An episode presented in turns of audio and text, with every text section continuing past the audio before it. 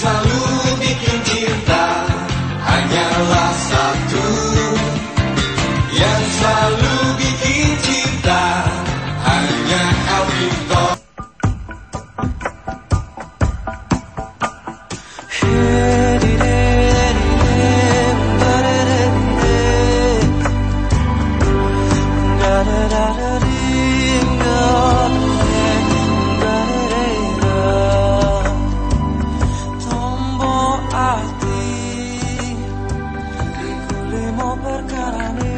dulur, kita akan lanjutkan bersama Dr. Ustazah Faiza yang merupakan dokter sekaligus da'iyah dan public speaker yang banyak berbagi seputar persoalan perempuan, keluarga, generasi, dan kesehatan dalam Islam. Kali ini kita akan membahas rubrik, yakni adalah kajian parenting Islam saling menguatkan bersama raih kemenangan. Mari kita sapa terlebih dahulu Dr. Ust- Ustazah Faiza. Assalamualaikum Ustazah. Waalaikumsalam warahmatullahi wabarakatuh. Gimana kabarnya Ustazah? Ah, Alhamdulillah Mas Isa ya. Mas Isa. Saya manggilnya Mas Isa ya atau Mas Isaac gitu. Oh, jangan Ustazah, Mas Isak Mawon nggih. Ustazah, ini baru kita ah, saya pertama kali nggih ya. Ustazah ya. Kita saya dengan jenengan ada adakan talk show ya, bukan talk show ini ya, kita kajian membahas kajian mengenai parenting eh, dalam Islam.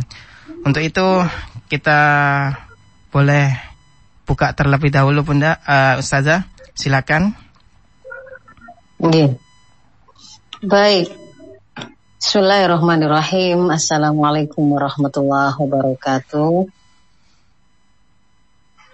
Hamidanillah humsaliyan ala rasulillah. La hawla wa quwata illa billah. Eh, Alhamdulillah Bapak Ibu Dulur Elvitor sekalian yang dirahmati Allah. Kita bertemu kembali dalam majelis rutin kita tiap bulan Kajian parenting Islam yang akan membahas berbagai persoalan seputar perempuan, keluarga, generasi, dan eh, karena kebetulan kami juga berlatar belakang pendidikan kedokteran, eh, hal yang berkaitan dengan kesehatan, dengan mengambil sudut pandang dalam Islam akan kita jadikan sebagai konten dalam pembahasan kita. Eh, menjadi hal yang harus kita syukuri, meski dalam suasana yang penuh keterbatasan, kita masih diberikan oleh Allah kesehatan, sebelumnya kita masih diberikan oleh Allah kenikmatan iman dan Islam. Dan kita diberikan sebuah kesempatan ya kesempatan untuk tetap hadir.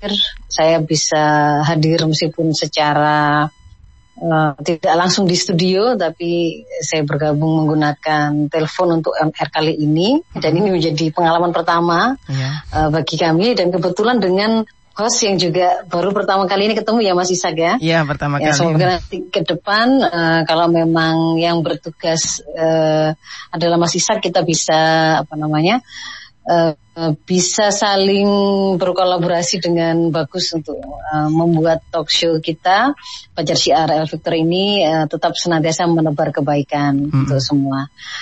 Eh, marilah kemudian kita syukuri segala nikmat yang diberikan oleh Allah ini sehingga kemudian tercatat kita di Allah sebagai hambanya yang pandai bersyukur. Yang kedua, salawat dan salam tetap tercurah pada Rasulullah Muhammad SAW beserta seluruh keluarga beliau, sahabat beliau, dan orang-orang yang meneruskan perjuangan beliau hingga yaumil kiamah. Uh, Victor yang dimuliakan Allah, kenapa kemudian tadi saya sampaikan kita akan membahas satu topik yang berjudul saling menguatkan bersama kita raih kemenangan. Topik ini coba saya angkat untuk menjadi sebuah apa namanya penguat begitu ya, penguat dari apa yang sedang kita hadapi hari ini, situasi yang mungkin memang terasa berat. Kita juga baru saja kehilangan penyiar El Victor kesayangan kita semua, Mbak Nikmah. Mm-mm. Dan sebenarnya kehilangan-kehilangan itu tidak hanya satu dua, di Surabaya ini bahkan bisa sampai ratusan ya hmm. dalam apa seharinya itu kematian karena COVID ini dan kita bisa jadi diminta untuk bersiap mendengar banyak sekali kehilangan, banyak sekali kematian, banyak sekali uh, kesedihan yang kemudian mungkin akan kita hadapi. Itu salah satu situasi yang membuat kita berat. Di luar itu pandemi ini juga bagaimanapun kemudian memukul uh, kehidupan ekonomi karena uh, yang membuat atau akan menjadi bahan bakar uh, penularan dari virus COVID ini kan memang adanya interaksi atau pertemuan ya, antar satu orang dengan orang lain sehingga kemudian mengharuskan diambil kebijakan untuk sementara waktu kita harus menjaga jarak berusaha mungkin untuk mengurangi mobilisasi dan mobilitas yang mengurangi mobilitas dan mengurangi interaksi. Yang itu kemudian memang bagaimanapun akhirnya membuat uh, kehidupan perekonomian ini juga menjadi berat. Ada banyak PHK, ada banyak kehilangan pekerjaan, ada banyak kesulitan, dan itu juga kemudian berimplikasi lebih lanjut lagi ke keluarga. Ada para ayah yang kemudian uh, akhirnya merasa berat untuk memenuhi tanggung jawab nafkahnya sekolah-sekolah yang semula bisa tatap muka kita bisa menitipkan kepada para guru-guru yang kita anggap mereka lebih baik, lebih mumpuni untuk mengajari anak-anak kita. Kemudian sekarang harus mau tidak mau itu kemudian kita handle dari rumah semuanya. Itu menjadi sebuah tambahan amanah. Anak-anak yang kemudian juga tidak bisa bertemu dengan teman-temannya tidak bisa menjalin sebuah interaksi yang sifatnya nyata. Kemudian juga uh, akhirnya banyak yang sibuk dengan gadget ya karena itu menjadi sesuatu seperti satu-satunya hiburan ketika mereka kemudian tidak bisa bertemu dengan teman-temannya dan itu menjadi persoalan tersendiri. Maka ini memang kemudian menjadi sesuatu yang terasa berat oleh siapa pun terasa berat. Ditambah dengan kemudian kita melihat uh, ada banyak sekali ketika masyarakat itu menginginkan adanya kepastian, menginginkan adanya sebuah kejelasan bagaimana sebenarnya pandemi ini akan diselesaikan, kita kemudian banyak menemukan uh, ada ketidaksinkronan, ada ketidak ketidakteladanan yang diambil dari para yang dilakukan oleh para pemimpin atau pengambil kebijakan tentang bagaimana mereka menyelesaikan persoalan pandemi ini. Dan ini kemudian juga menjadi sebuah hal yang semakin membuat car apa namanya semrawut situasi di tengah masyarakat. Nah, lepas dari sebuah kesulitan apa pun yang kemudian kita hadapi hari ini, eh, kami ingin berbagi sebuah pelajaran yang diberikan oleh Islam bahwa sebagai seorang muslim kita itu adalah umat yang terbaik. Di antara kenapa kemudian kita itu adalah menjadi umat yang terbaik. Kuntum khairu ummatin ukhrijat dinas ta'muruna bil ma'ruf wa tanhauna 'anil munkar wa tu'minuna billah. Kita itu menjadi umat yang terbaik yang dilahirkan oleh Allah untuk seluruh umat manusia itu karena kita adalah orang-orang yang tegak berdiri di atas kebenaran, untuk menyampaikan dan memerintahkan hal-hal yang ma'ruf dan kemudian mencegah dari hal-hal yang mungkar dan kita melakukannya bukan karena motivasi apa pun kecuali karena keimanan yang kita eman, keimanan yang kita yakini. Yang itu menjadi sandaran dari profil atau identitas kita. Nah, apa yang kemudian kita akan sampaikan hari ini itu berarti akan menjadi sebuah tambahan informasi akan menjadi sebuah uh, pelajaran yang bisa kita harapkan untuk kita petik bersama, menjadi renungan bersama ketika kemudian kita tahu itu adalah kebenaran. Semoga itu juga kemudian akan menjadi uh, sebuah hal yang dilakukan agar di tengah situasi yang sulit ini ada ada ada masih ada banyak hal yang bisa kita lakukan untuk membuat kita secara bersama-sama akan uh, semakin mendekatkan kita pada meraih kemenangan menangani wabah ini. Hmm. Uh, begitu, Mas Isak ya. Iya. Apa yang kemudian uh, apa namanya harus kita lakukan pada situasi seperti ini? Sebelum saya lanjutkan Mas Isak, suara saya di radio enggak terdengar noise ya, enggak ya? Enggak, jelas, jelas, ya? jelas, Zah, jelas. Baik. Ya. Jadi uh, apa yang kemudian harus kita lakukan? Potensi apa, kekuatan apa sebenarnya yang kita miliki sebagai umat Islam yang kemudian akan bisa kita gunakan atau kita kontribusikan untuk menyelesaikan persoalan pandemi ini? Kalau kita e, merujuk kepada apa yang disampaikan oleh Allah melalui Rasulnya, lisan Rasulnya, ada banyak paling tidak secara garis besar atau globalnya kita mendapati ada tiga warisan yang disampaikan oleh Rasulullah yang ditinggalkan oleh Rasulullah. Yang kemudian kalau warisan itu kita pakai betul. Kita manfaatkan sebagai sebuah harta terbaik yang pernah ditinggalkan. Harta tanda kutip ya harta terbaik yang ditinggalkan oleh Rasulullah. Warisan itu akan bisa membantu kita untuk pertama kita tahu bagaimana cara kita bersikap dan kemudian itu juga akan uh, memberikan kepada kita sebuah motivasi dan dorongan yang kuat untuk kemudian membentuk profil tangguh kita dalam menjalani situasi sulit dan juga ke arah uh, ke depan itu juga akan uh, menunjuki kita kepada bagaimana seharusnya kemudian kita me, membuat langkah-langkah perjuangan atau upaya untuk mensolusi segala persoalan yang dihadapi oleh umat Islam, oleh dunia ini, uh, agar kemudian kehidupan ini bisa menjadi lebih baik dari yang saat ini kita hadapi.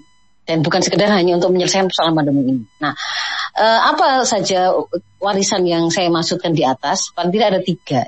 Yang pertama adalah Islam itu sendiri.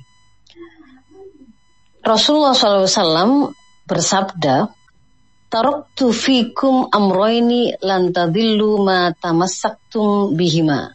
Kitab Allah wa sunnata, sunnata nabi.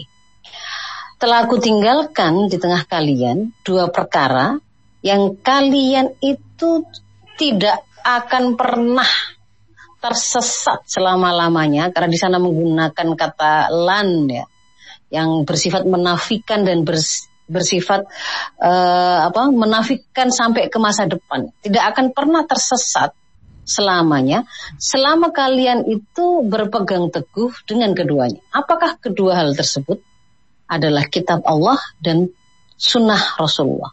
Kitab Allah dan sunnah Rasulullah ini kalau kemudian dalam kajian fikih hari ini kita kenal dia adalah masadiril ahkam Islam. Dia adalah sumber hukum sumber dari hukum-hukum Islam yang kemudian akan kita gunakan untuk menyelesaikan persoalan-persoalan kehidupan. Hmm.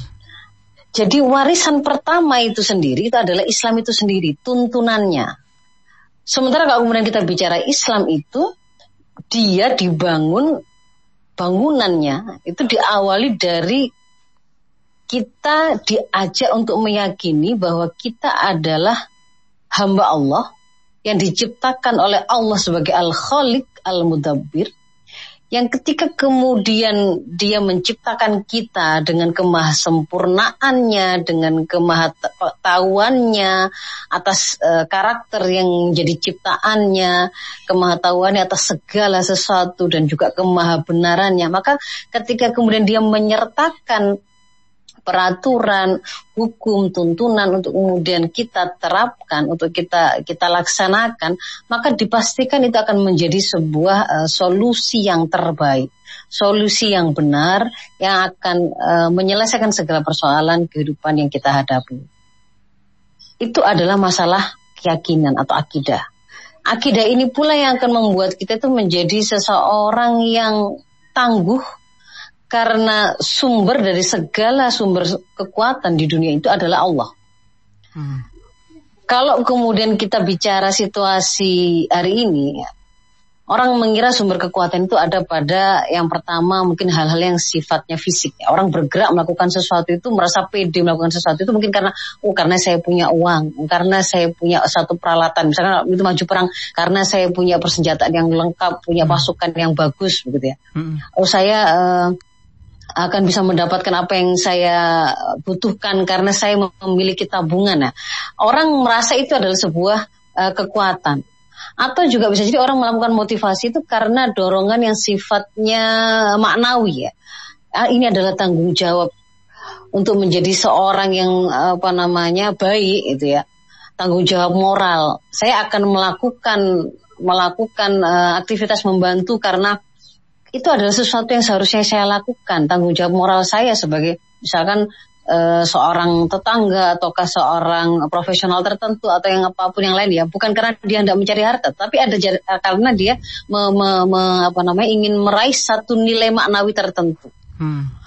Tapi ada juga yang ketiga sumber eh, kekuatan atau motivasi yang terkuat itu adalah kuah ruhiyah. Kuah ruhiyah ini adalah kekuatan spiritual yang sandarannya adalah kesadaran hubungan dia dengan al-khaliq penciptanya.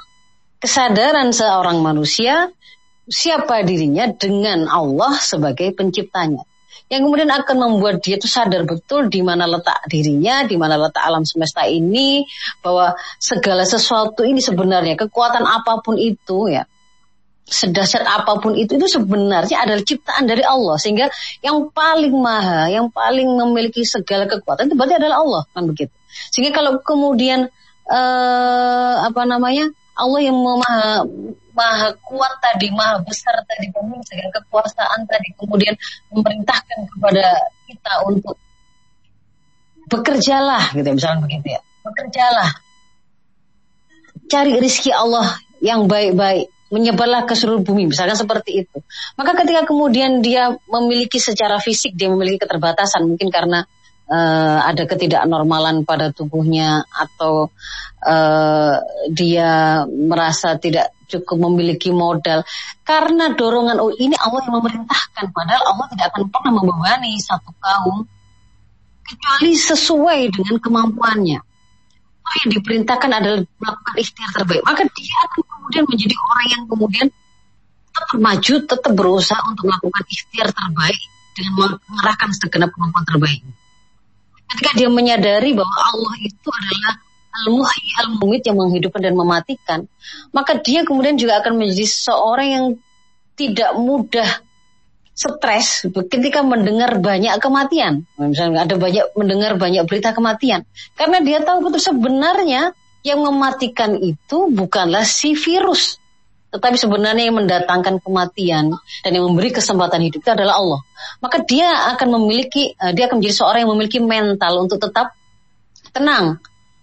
Toh yang diperintahkan oleh Allah yang telah menciptakannya dan memberi dia kesempatan hidup dan segenap perangkat uh, kenikmatan-kenikmatan segenap perangkat-perangkat untuk menikmati kenikmatan hidup ini ya untuk bisa merasakan udara bisa bernafas bisa memakan bisa bisa uh, bisa me, apa namanya mengindra, mencium sesuatu, melihat apa pun itu semuanya kan dari Allah.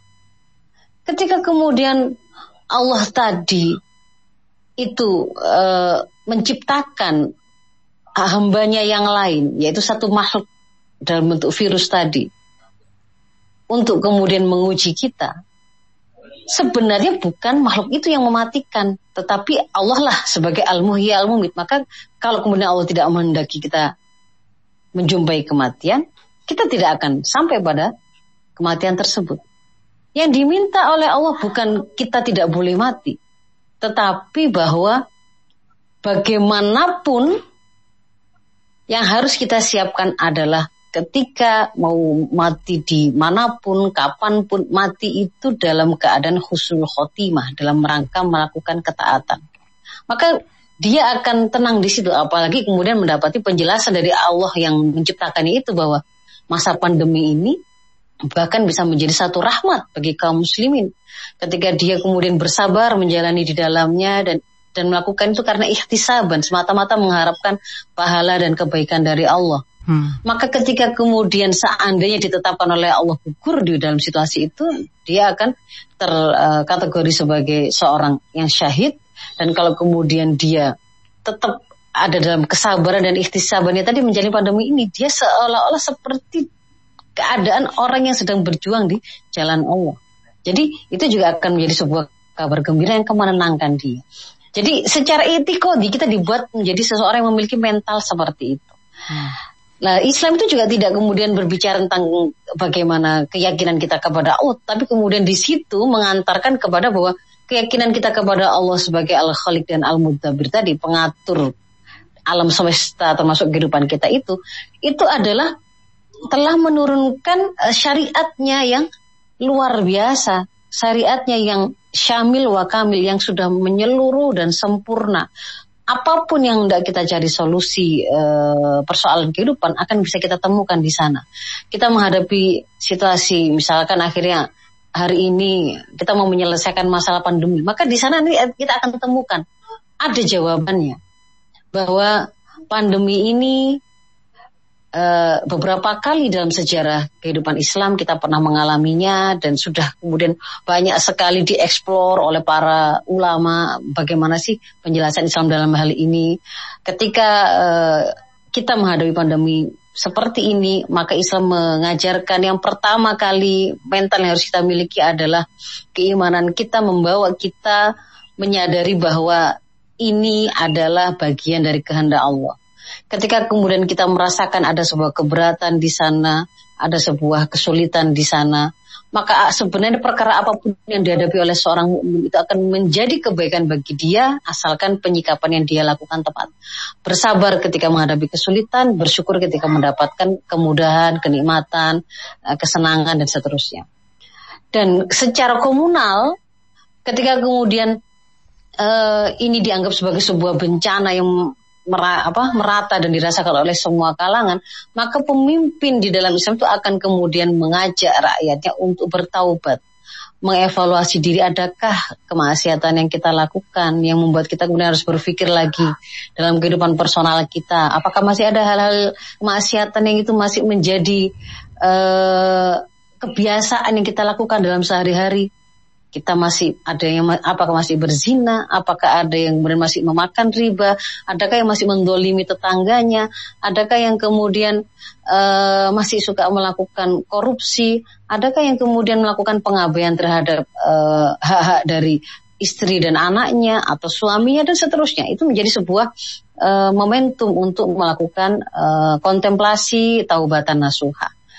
Dan setelah kemudian diajak, diseru untuk kembali kepada apa yang dituntun oleh Isa, maka kemudian kita akan mendapatkan penjelasan di sana bahwa wabah yang itu disebabkan oleh sebuah apa namanya infeksi ya, proses uh, penyakit yang menular itu mengharuskan hadis Rasul mengatakan kalau kamu menemukan kamu menemui satu wabah hmm. di dalam satu wilayah, maka jangan kalian masuk ke dalam wilayah yang ada wabah tersebut. Hmm. Dan kalau kalian itu ada dalam satu wilayah yang di dalamnya sedang terjadi wabah, kalian ada di dalamnya, maka janganlah kalian keluar. Hmm. Yang ini kemudian kita kenal hari ini kalau kita tarik, oh itu adalah sebuah solusi lockdown atau karantina wilayah yang diajarkan oleh Islam. Lalu bahwa uh, seperti uh, To'un Amwas yang uh, uh, hasil kajian dari Amr bin As yang mengamati apa sih yang membuat uh, wabah ini kok nggak selesai-selesai. Oh ternyata kemudian beliau mendapatkan kesimpulan bahwa pertemuan antara manusia itu adalah ibarat abu uh, ibarat uh, kayu bakar yang kemudian menjadi bahan bakar dari api wabah ini.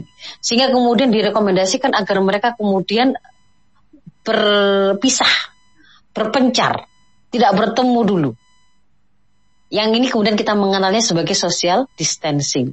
Hmm. Dan kemudian ada juga tuntunan Islam yang lain. Rasul mengatakan pisahkanlah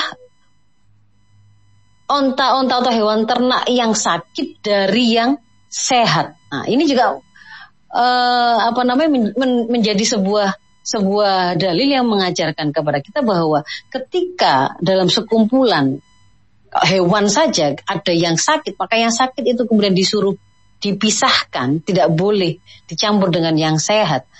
Karena itu nanti kemudian akan menimbulkan bahaya atau penularan kepada hewan yang lain. Maka terlebih lagi ketika kemudian eh, infeksi itu ada di tengah-tengah manusia.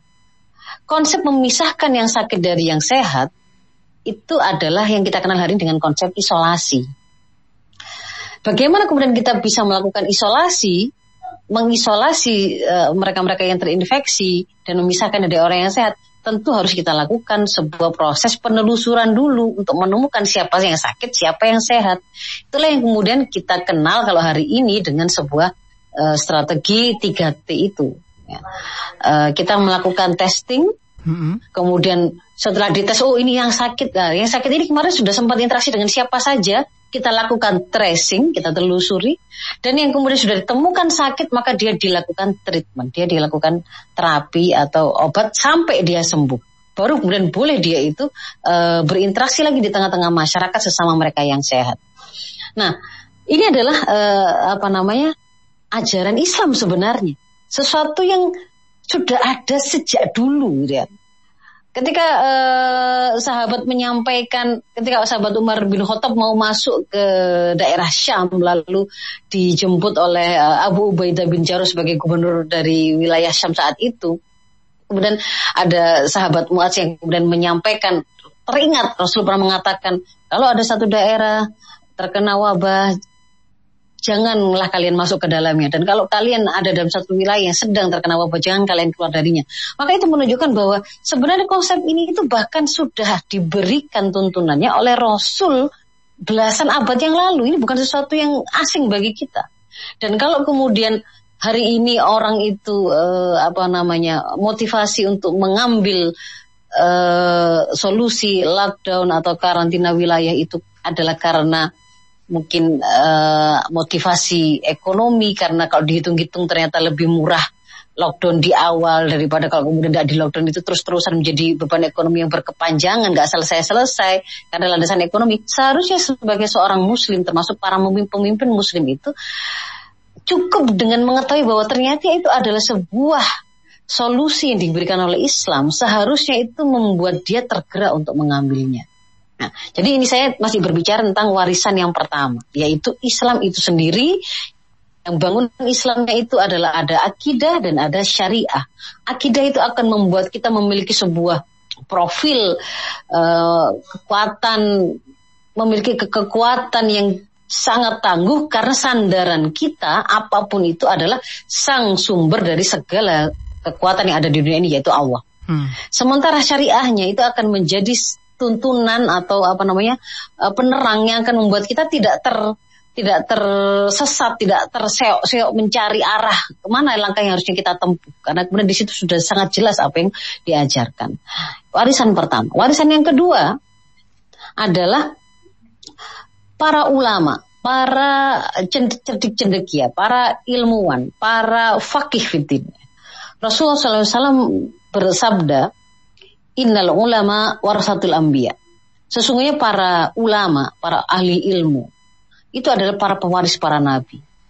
Para nabi itu tidak mewariskan dinar atau dirham, tapi melainkan mewariskan ilmu. Sementara ilmu itu ada pada siapa? Pada para ulama atau ahli ilmu tadi. Maka barang siapa yang mengambil ilmu itu, maka dia telah mengambil bagian yang cukup banyak. Kalau kita lihat hari ini, para ulama kalau di hadis yang lain dikatakan Allah tidak mencabut ilmu itu menghilangkan ilmu itu tidak mau ya para para ahli ilmu tadi, para pemilik ilmu itu. Nah, hari ini kita mendapati ada banyak sekali para kiai, para ulama, para alim, para cendekiawan ya, para dokter, para pakar, para ahli yang kemudian uh, banyak meninggal hari ini. Padahal untuk mencetak mereka menjadi orang-orang yang fakih fiddin, pakar di bidangnya, ahli di bidangnya, itu membutuhkan waktu yang sangat panjang, puluhan tahun.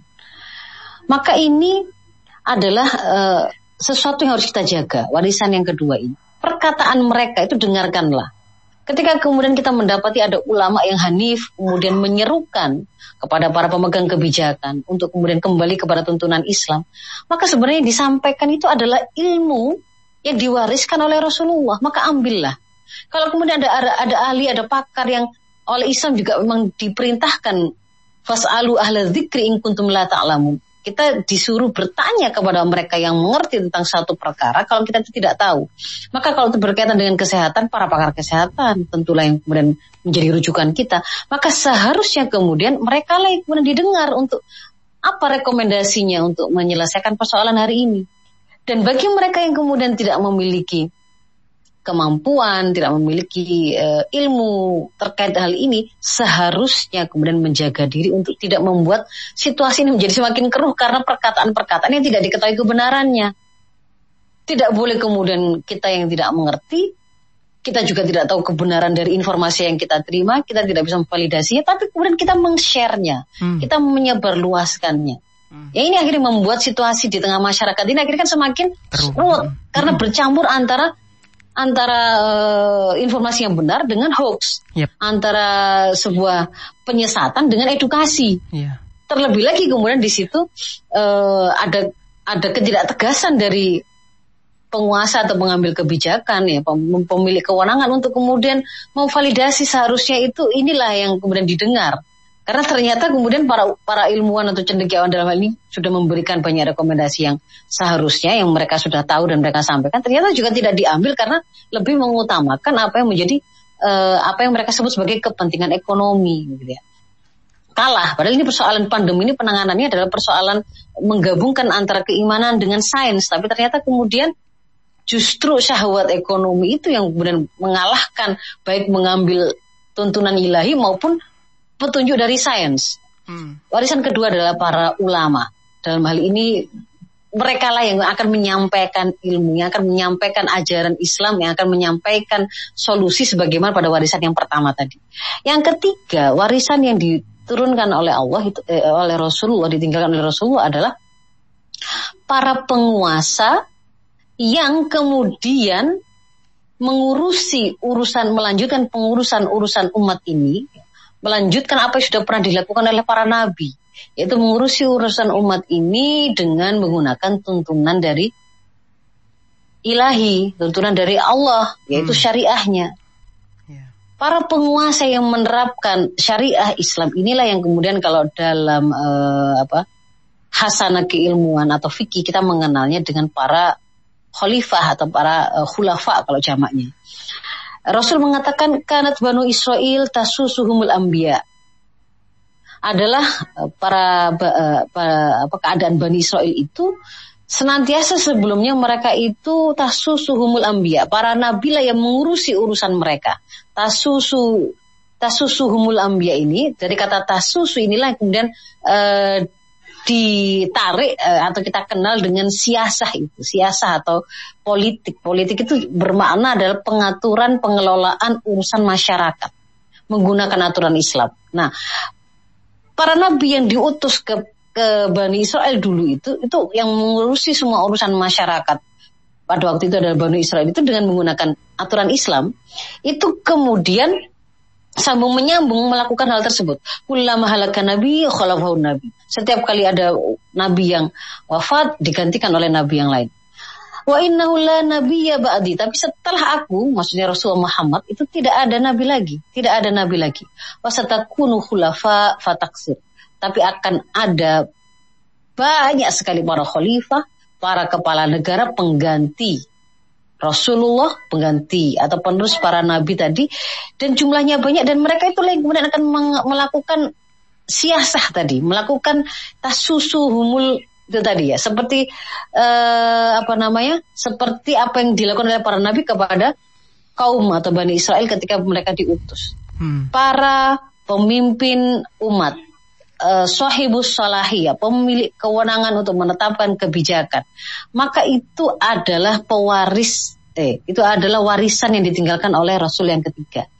Para pemimpin pengelola urusan umat yang mereka ada untuk mengatur urusan umat dengan aturan Islam. Dan dengan itulah memang kemudian kita mendapati bahwa persoalan-persoalan umat itu akhirnya terselesaikan begitu. Hmm. Seperti yang kemudian tadi eh, kita ambil contoh tadi ya, kisah eh, apa yang dilakukan oleh para khalifah ketika menangani wabah. Wabah taun amwas itu eh, sampai memakan korban itu separuh dari penduduk Ambas, 25 ribu saat itu. Tetapi dengan penggalian hukum yang dilakukan oleh mujtahid ya Pak, para pakarnya, ahlinya di situ, di antaranya termasuk yang saya sebutkan tadi adalah Amr bin As, yang dia diberikan oleh oleh Umar bin Khattab mandat untuk memahami situasinya dan diminta rekomendasinya. Ketika kemudian sudah diberikan rekomendasinya, eh, beliau menyampaikan kepada Umar bin Khattab bahwa ini adalah situasi yang membuat tidak selesai-selesai adalah karena pertemuan maka lakukanlah ini ini ini. Itu ketika ketika kemudian uh, sudah diterima rekomendasi tersebut tadi, di lalu diterapkan oleh uh, para gubernur yang mengelola wilayah Syam tersebut dengan backup dari uh, khalifah di atasnya yaitu Umar bin Khattab maka selesailah dalam waktu singkat wabah tersebut. Bahwa ketika kaum muslimin itu diminta tetap ada di rumahnya dan mengurangi interaksi maka kemudian harus di, dijamin dijamin seluruh apa uh, kebutuhan-kebutuhan yang mereka miliki itu bagian juga dari ajaran Islam yeah. al imamu roin bahwa mas'ulun an ro'iyati kalau hmm. kemudian dia sudah mewajibkan anda tidak boleh keluar padahal padahal dia punya kewajiban untuk menafkahi keluarganya padahal mereka punya kebutuhan pokok yang harus dipenuhi maka itu makna di dalamnya juga terkandung perintah untuk membuat rakyat tadi tetap ada di rumahnya itu diikuti dengan sebuah konsekuensi sang pemimpin harus memastikan dan kebijakannya untuk menjamin seluruh kebutuhan rakyat juga terpenuhi. Nah, jadi itu uh, Mas Isak ya, ya. Apa yang kita rumuskan dalam tiga warisan yang sebenarnya sudah ditinggalkan oleh Rasulullah yang sangat kita butuhkan untuk menyelesaikan pandemi ini. Nah, kalau kemudian kita tarik kepada level yang kalau sekarang kita tidak menemukan ada penguasa yang kemudian mau mengambil solusi Islam tersebut, bahkan dari sisi profilnya saja tidak ada keteladanan, mm -hmm. katanya tidak boleh apa namanya melakukan mobilitas kok ternyata malah ini menterinya malah uh, asik melakukan wisata vaksin begitu ya. Yeah. Mm -mm. Mereka hunting vaksin gratis yang dianggap lebih baik kualitasnya daripada yang disediakan di dalam negeri sambil rekreasi ke Amerika. Yeah. Padahal mereka adalah orang-orang yang sedang dibutuhkan untuk mengelola urusan umat ini. Nah, gimana kemudian ini? Kita tahu di tengah-tengah masyarakat ini ada banyak ada banyak uh, kebutuhan-kebutuhan oksigen meningkat sampai rumah sakit pernah kemudian pasang pengumuman dibutuhkan donasi, dibutuhkan relawan. Nah, ini kan sebenarnya tidak layak kan seharusnya kan ada sebuah pengelola yang dilakukan oleh negara dalam kebijakan untuk memastikan oh itu rumah sakit bahkan rumah sakit pemerintah kok bisa sampai membuat pengumuman seperti itu. Di mana penguasanya, di mana pengambil kebijakannya kan begitu. Nah, kalau kemudian situasi tapi gimana nggak bisa diharapkan ya sudah kalau begitu. Tetapi ad, masih ada apa yang masih bisa kita lakukan. Yang pertama adalah tetap tetaplah taat kepada 5M yang itu memang menjadi kewajiban kita sebagai personal. Mau mau kurang bagus apa pun uh, apa namanya rezim atau pemimpin kita itu kemudian melaksanakan kebijakannya itu tidak bisa menjadi alasan akhirnya wong mereka saja lo masih memasukkan WNA ke dalam negeri. Padahal mereka berasal dari negara yang ada wabahnya mulanya dulu kan di Wuhan. Yeah. kita di lockdown kita di PSBB tapi malah WNA Cina suruh masuk ah. jadi kalau seperti itu ya berarti saya tidak usah pakai masker saja pasti nggak ada sebenarnya ini nggak percaya kita. Atau oh, dia juga apa namanya uh, menyuruh kita ppkm tapi dia malah jalan-jalan misalkan tidak boleh kemudian uh, kesalahan yang dilakukan oleh pihak lain itu menjadi alasan kita melakukan pengabaian terhadap kewajiban yang itu menjadi tanggungan kita. Bahwa melakukan 5M tetap memakai masker men berusaha mencuci tangan menjaga jarak mengurangi aktivitas dan mobilitas yang melakukan apa social distancing dan dengan menjauhi kerumunan itu tetap harus seupaya seoptimal mungkin bisa kita lakukan. Yeah. Artinya kita kalau memang kita itu tidak bisa tidak bisa kalau kemudian kita tidak keluar karena tidak ada jaminan nafkah dari mereka yang menyuruh kita tetap berdiam di rumah, maka saya harus tetap keluar. Berarti kalau seperti itu sesuatu yang sifatnya harus lakukan benar-benar dengan sebuah kewaspadaan untuk tidak sampai sakit, tidak sampai tertular dan tidak sampai menular, lakukan prokes dengan bagus. Kurangi hal-hal yang tidak perlu, misalkan uh, keluar hanya untuk kongko, hanya untuk ngopi-ngopi, hanya untuk ngobrol, gitu, untuk pertemuan-pertemuan sifatnya seremonial, hanya perayaan, itu dikurangi dulu. Karena yeah. memang situasi ini membutuhkan kontribusi kita untuk melakukan 5M secara personal. Hmm. Yang lain lagi bahwa di dalam Islam kita itu diberikan sebuah apa banyak sekali ajaran yang membuat kita itu diposisikan memiliki kekuatan sebagai satu kesatuan umat. Ya. Satu muslim dan muslim yang lain itu bersaudara. Ketika eh, bahkan di, di, di hadis yang lain dikatakan seperti jasad yang satu, tubuh yang satu. Hmm. Ketika dia uh, ada bagian tubuh yang sakit, badan seluruh tubuh itu akan merasakan demam, ada yang merasakan sakit, ada yang menahan gerakannya dan seterusnya. Sehingga kalau dalam situasi seperti hari ini, seharusnya uh, mental kebersamaan itu juga menjadi sebuah sebuah hal yang harusnya berusaha kita wujudkan, yeah. bukan justru bukan menjadi orang yang egois. Hmm. Bayangkan kalau kemudian kita kita uh, apa namanya menjadikan beban untuk untuk survive dalam masa pandemi ini adalah hanya kekuatan personal kita, maka itu akan terasa sangat berat. Ada hmm. orang yang di antara kita mungkin memang ada orang yang kaya, ada yang dia itu kemudian banyak akses untuk mendapatkan uh, banyak pelayanan ataupun hal-hal yang dia butuhkan, tapi ada yang tidak. Tetapi ketika kemudian kita mengikuti apa yang diajarkan oleh Rasul oleh Islam bahwa kita itu adalah satu tubuh, kita tidak akan membiarkan saudara kita itu menderita, kita menginginkan kebaikan sebagaimana kita menginginkan kebaikan untuk saudara kita sebagaimana kita menginginkan kebaikan untuk kita maka kita kemudian akan menjadi orang yang benar-benar berpikir ketika mau melakukan hal, itu membahayakan. Kalau saya buka masker belum tentu saya itu tidak membawa virus maka saya akan taat memakai masker. Kalau kemudian di oksigen sendiri itu berat bagaimana kalau kemudian kita sama-sama berpikir dikoordinir di bawah masjid misalkan atau di bawah di RT-nya yang RT-nya itu adalah juga seorang muslim. Bagaimana kalau kemudian kita itu uh, patungan atau kita urunan kita bersama-sama mengusahakan uh, tabung oksigennya dengan hmm. refillnya hmm. yang itu kemudian bisa digunakan hmm. untuk bersama-sama gantian yeah. ketika ada yang membutuhkan. Yeah. Bukan Baik, kemudian diserahkan kepada masing-masing personal uh, dan masing-masing personal itu kemudian merasa egonya, egoisnya tinggi sehingga kemudian yang merasa punya uang, wah ini kesempatan saya tak beli sebanyak-banyaknya tabung untuk nanti saya jual dengan mahal. Hmm. Atau yang kemudian uh, oh ini obat-obatan ini akan banyak yang nyari obat-obatan. Obat-obatan mana? Saya akan memborong. Nanti saya timbun sebentar akan saya lepas lagi. Masker juga begitu. Maka yang seperti ini tidak boleh ada dalam dalam kehidupan apa kaum kehidupan seorang muslim. Ya. Justru dia tidak boleh mem mem uh. memanfaatkan situasi ini untuk kemudian meraih apa namanya uh, kenikmatan yang sifatnya itu egoistik ya. Hmm. Karena kita itu adalah justru ketika kemudian ada satu yang egois, masing-masing egois itu maka semuanya tidak akan selamat. Hmm. Tapi ketika kemudian semuanya berpikir untuk uh, saling menjaga, saling menjaga, saling melakukan yang terbaik, saling memudahkan, saling meringankan. Yep. Di dalam Islam itu juga ada konsep yang namanya isar ya. Yep.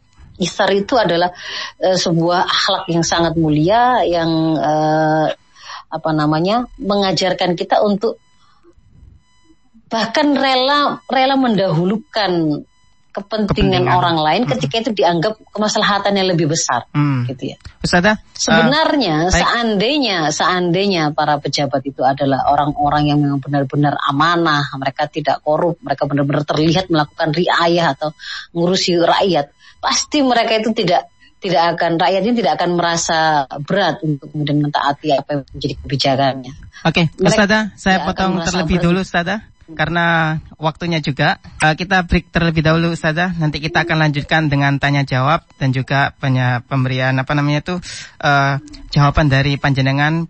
Sudah masuk beberapa orang di WA kita. Intinya ini saya me mengambil uh, ada beberapa catatan dari saya Bunda ya. Uh, Ustazah ya. Ada saya teringat dengan kata-kata wabil ambia ihtadaina wabil ulama iktadaina wabil umaro amanna jadi dengan adanya para nabi ini kita bisa diberikan petunjuk berupa akidah yang jenengan jelaskan yakni adalah akidah kita ketauhidan ketauhidan kepada Allah Subhanahu wa taala dan juga syariah ya kan kitabullah wa sunnatuhu. Dan juga ada namanya wabil ulama iktadaina. Ini saya juga catat dari panjenengan uh, saja jadi kita selama pandemi ini kita ya. kita harus mengikuti juga.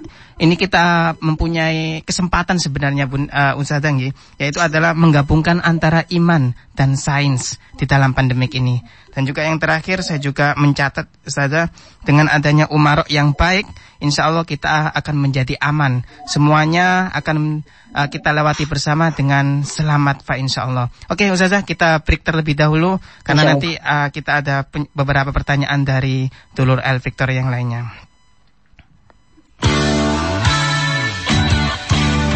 Yang selalu bikin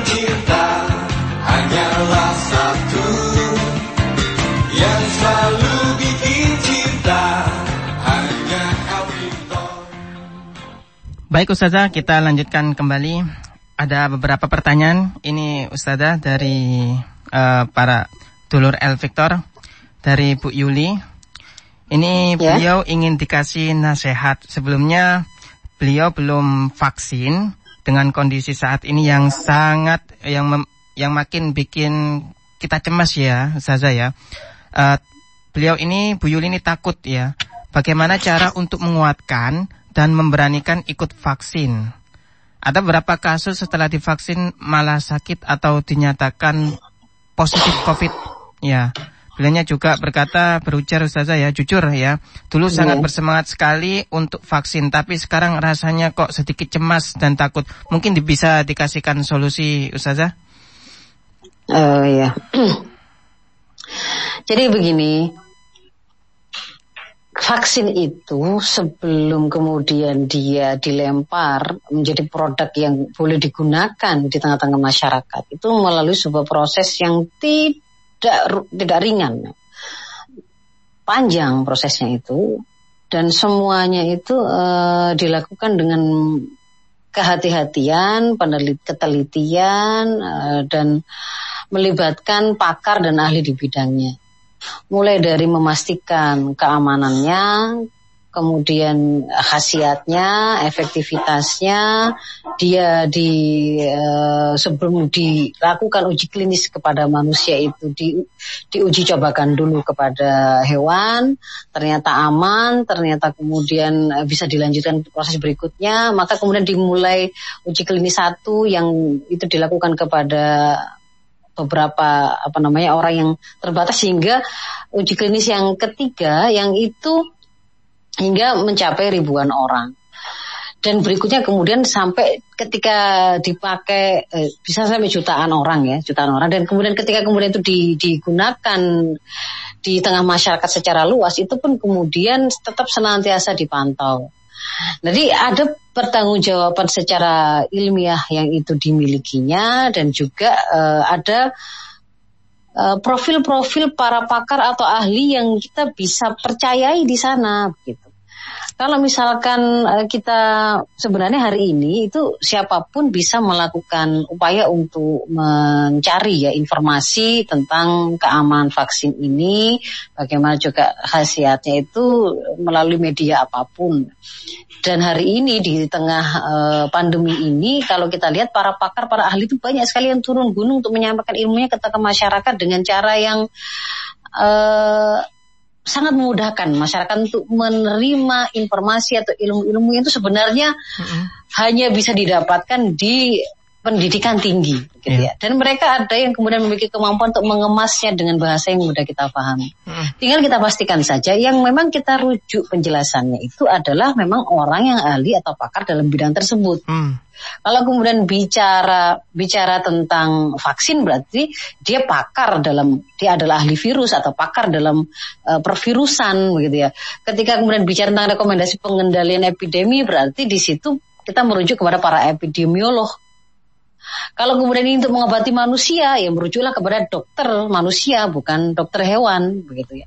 Kalau kemudian kita eh, merujuk bagaimana hukum tentang vaksin, bicara hukumnya, berarti bertanyalah kepada para mujtahid atau para ulama dalam hal ini yang kemudian bisa memberikan penjelasan atau fatwa.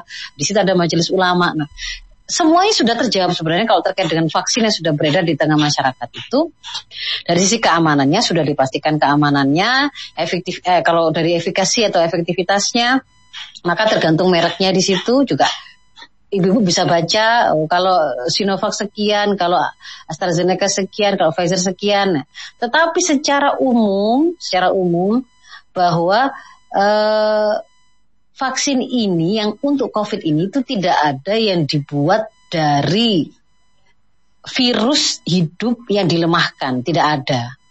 Sehingga kalau kemudian ada kekhawatiran gara-gara divaksin kemudian dia malah terinfeksi itu tidak bisa karena tidak ada uh, vaksin satupun di COVID ini untuk menangani COVID ini itu dibuat dari virus yang masih hidup.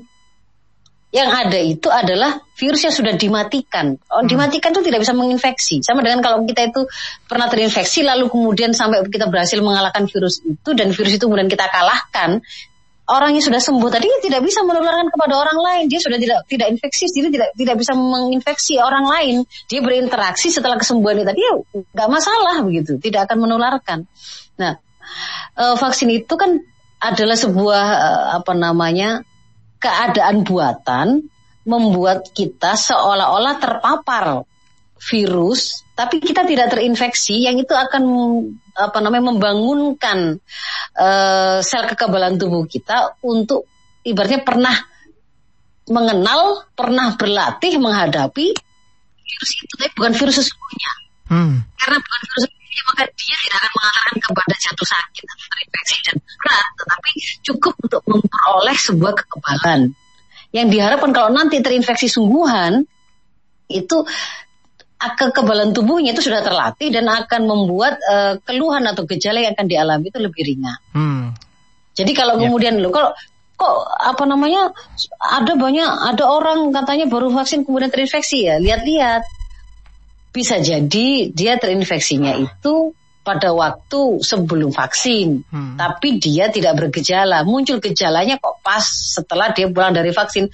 Tentu saja ketika misalkan misalkan ya kalau misalkan pas vaksinnya itu berkerumun, uil-uilan, ada banyak orang. Nah, kalau seperti ini justru malah berbahaya. Antriannya itu yang berbahaya, uil-uilannya itu yang berbahaya karena kita tidak tahu di situ ada siapa. Apalagi kemudian di situ sambil berkerumun sambil ngomong-ngomong buka masker. Gak? sangat terbuka peluang untuk kemudian terinfeksi dari situ. Tetapi orang secara tobiinya alaminya dia tidak akan mengenali bahwa itu ada sesuatu yang istimewa gitu. Yang kemudian kemudian akan dia ingat saya terinfeksi ketika ngomong-ngomong enggak. Yang dia ingat peristiwa itu adalah saya itu disuntik saat itu sedang ngantri untuk suntik. Padahal sebenarnya suntikannya itu tidak membuat dia terinfeksi karena tidak ada satu vaksin COVID pun hari ini yang dibuat dari virus hidup yang bisa menginfeksi. Begitu. Yep uh, Mas Isak. Uh, inti, intinya uh, bisa ditarik kesimpulan dari penjelasan Ustazah. Ini juga kita tahu ya, ya Bunda, kita nggak perlu khawatir, nggih Bunda, uh, Ustazah. Nggak perlu khawatir. Kita nggak perlu khawatir, ye, ye. karena memang tujuannya vaksin ini untuk meningkatkan kekebalan tubuh kita ya. Iya. Baik Bunda. Eh, Yang dimaksud baik, dengan kebal itu bukan kemudian kayak gini ya. Mm -hmm kebal api berarti kalau dibakar dengan api dia tak, tak terbakar. Yeah. Kebal pedang berarti kalau dia tuh di di pedang dia kulitnya nggak tedas gitu. Gak tedas. Bukan begitu. Ke, kita kekebalan tubuh kita kebal itu artinya sistem kekebalan tubuh kita itu lebih siap. Lebih siap. Jadi yeah. bisa jadi virusnya ya tetap men, tetap menginfeksi kita hmm. karena kita tidak apa namanya uh, vaksin itu bekerjanya bukan sebelum virus itu masuk ya. Yeah. Jadi bukan mencegah untuk untuk virus itu tidak bisa masuk bukan, tapi ketika dia itu masuk kan dia akan ketemu dan berhadapan dengan pasukan pasukan pengaman yeah. Iya. uh, tubuh kita ya, yang namanya sistem kekebalan tubuh kita itu kemudian mereka itu langsung langsung kenal oh ini yang kemarin sudah kita latihan itu loh itu kelihatan kumisnya oh, ini uh. adalah kalau ada kumis seperti ini ini adalah seperti wajahnya Mas Adam dan begitu dia langsung kenal yeah. oh ada ada bagian tubuh seperti ini oh ini punya si virus itu kemarin kita latihan perangnya bagaimana cara menghadapi itu seperti ini yeah. kalau nggak ada latihan itu berarti sistem kekebalan tubuh kita posisinya itu dalam keadaan masih layak-layak tentaranya hmm. dipanggil-panggil gak nyadar bahwa ini ada bahaya kayak begitu loh ibaratnya. Yeah. Jadi bukan kebal itu terus gak gak bisa dimasuki ya. Gak yeah. mempan begitu yeah. ya. gak bisa terinfeksi bukan. Terinfeksi tapi ketika sudah terinfeksi masuk itu kekebalan tubuh itu perangnya itu lebih pinter yeah. gitu. Jadi uh, andai kata kalau misalkan apa virus itu virus itu masuk, jadi tentara uh, herd imunitas kita sudah siap ya Ustazah ya. Sudah siap menghadapi betul. Baik, uh, kita sudah lepas dari jam 8 ini Ustazah. Mungkin uh, oh, iya. kita saking nyamannya kita berbincang ya Ustazah ya. Selanjutnya mungkin bisa dibacakan doa Ustazah dan juga kita tujukan kepada almarhumah Mbak Nikmatul Aziza ya. Oh, iya. Agar senantiasa beliau juga diterima di sisi Allah Subhanahu wa taala. Monggo, ya. Ustazah. Nggih, Victor.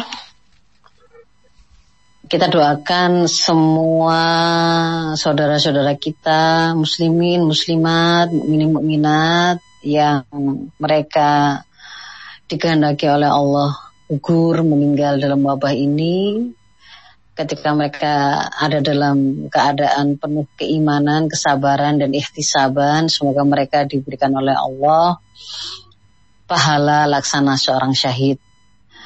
Dan semoga dulur Victor sekalian yang saat ini sedang sakit, semuanya semoga diberikan oleh Allah kesempatan sembuh pulih, sehat kembali, sempurna, dan kemudian bisa melaksanakan tanggung jawab dan amanah sehari-hari. Amin, amin, amin.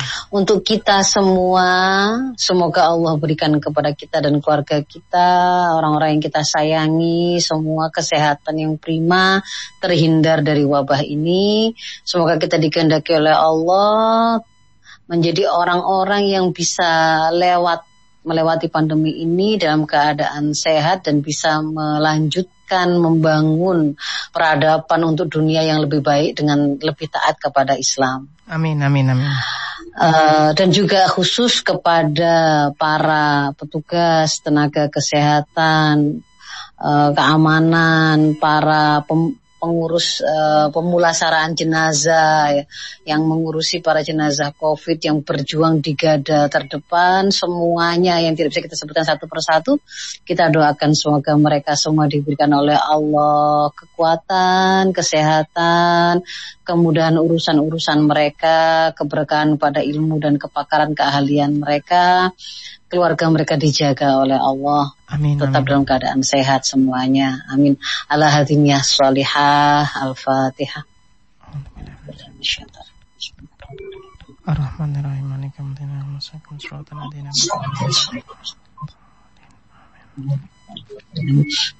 Saya kira cukup sekian Mas Ya. Minkum, Hidullah Victor, tetap sehat, tetap semangat menjalani hidup ini dan tetap taat syariat. Assalamualaikum warahmatullahi wabarakatuh. Waalaikumsalam warahmatullahi wabarakatuh. Terima kasih Ustazah Faiza. Semoga kajian pagi hari ini dapat membuka pengetahuan kita dan dijadikan sebagai taufik dan hidayah. Semoga Allah senantiasa memberkahi kita. Terima kasih sekali lagi kepada Ustazah Faiza. Dari saya, Ihdina Syiratul Mustaqim. Assalamualaikum warahmatullahi wabarakatuh.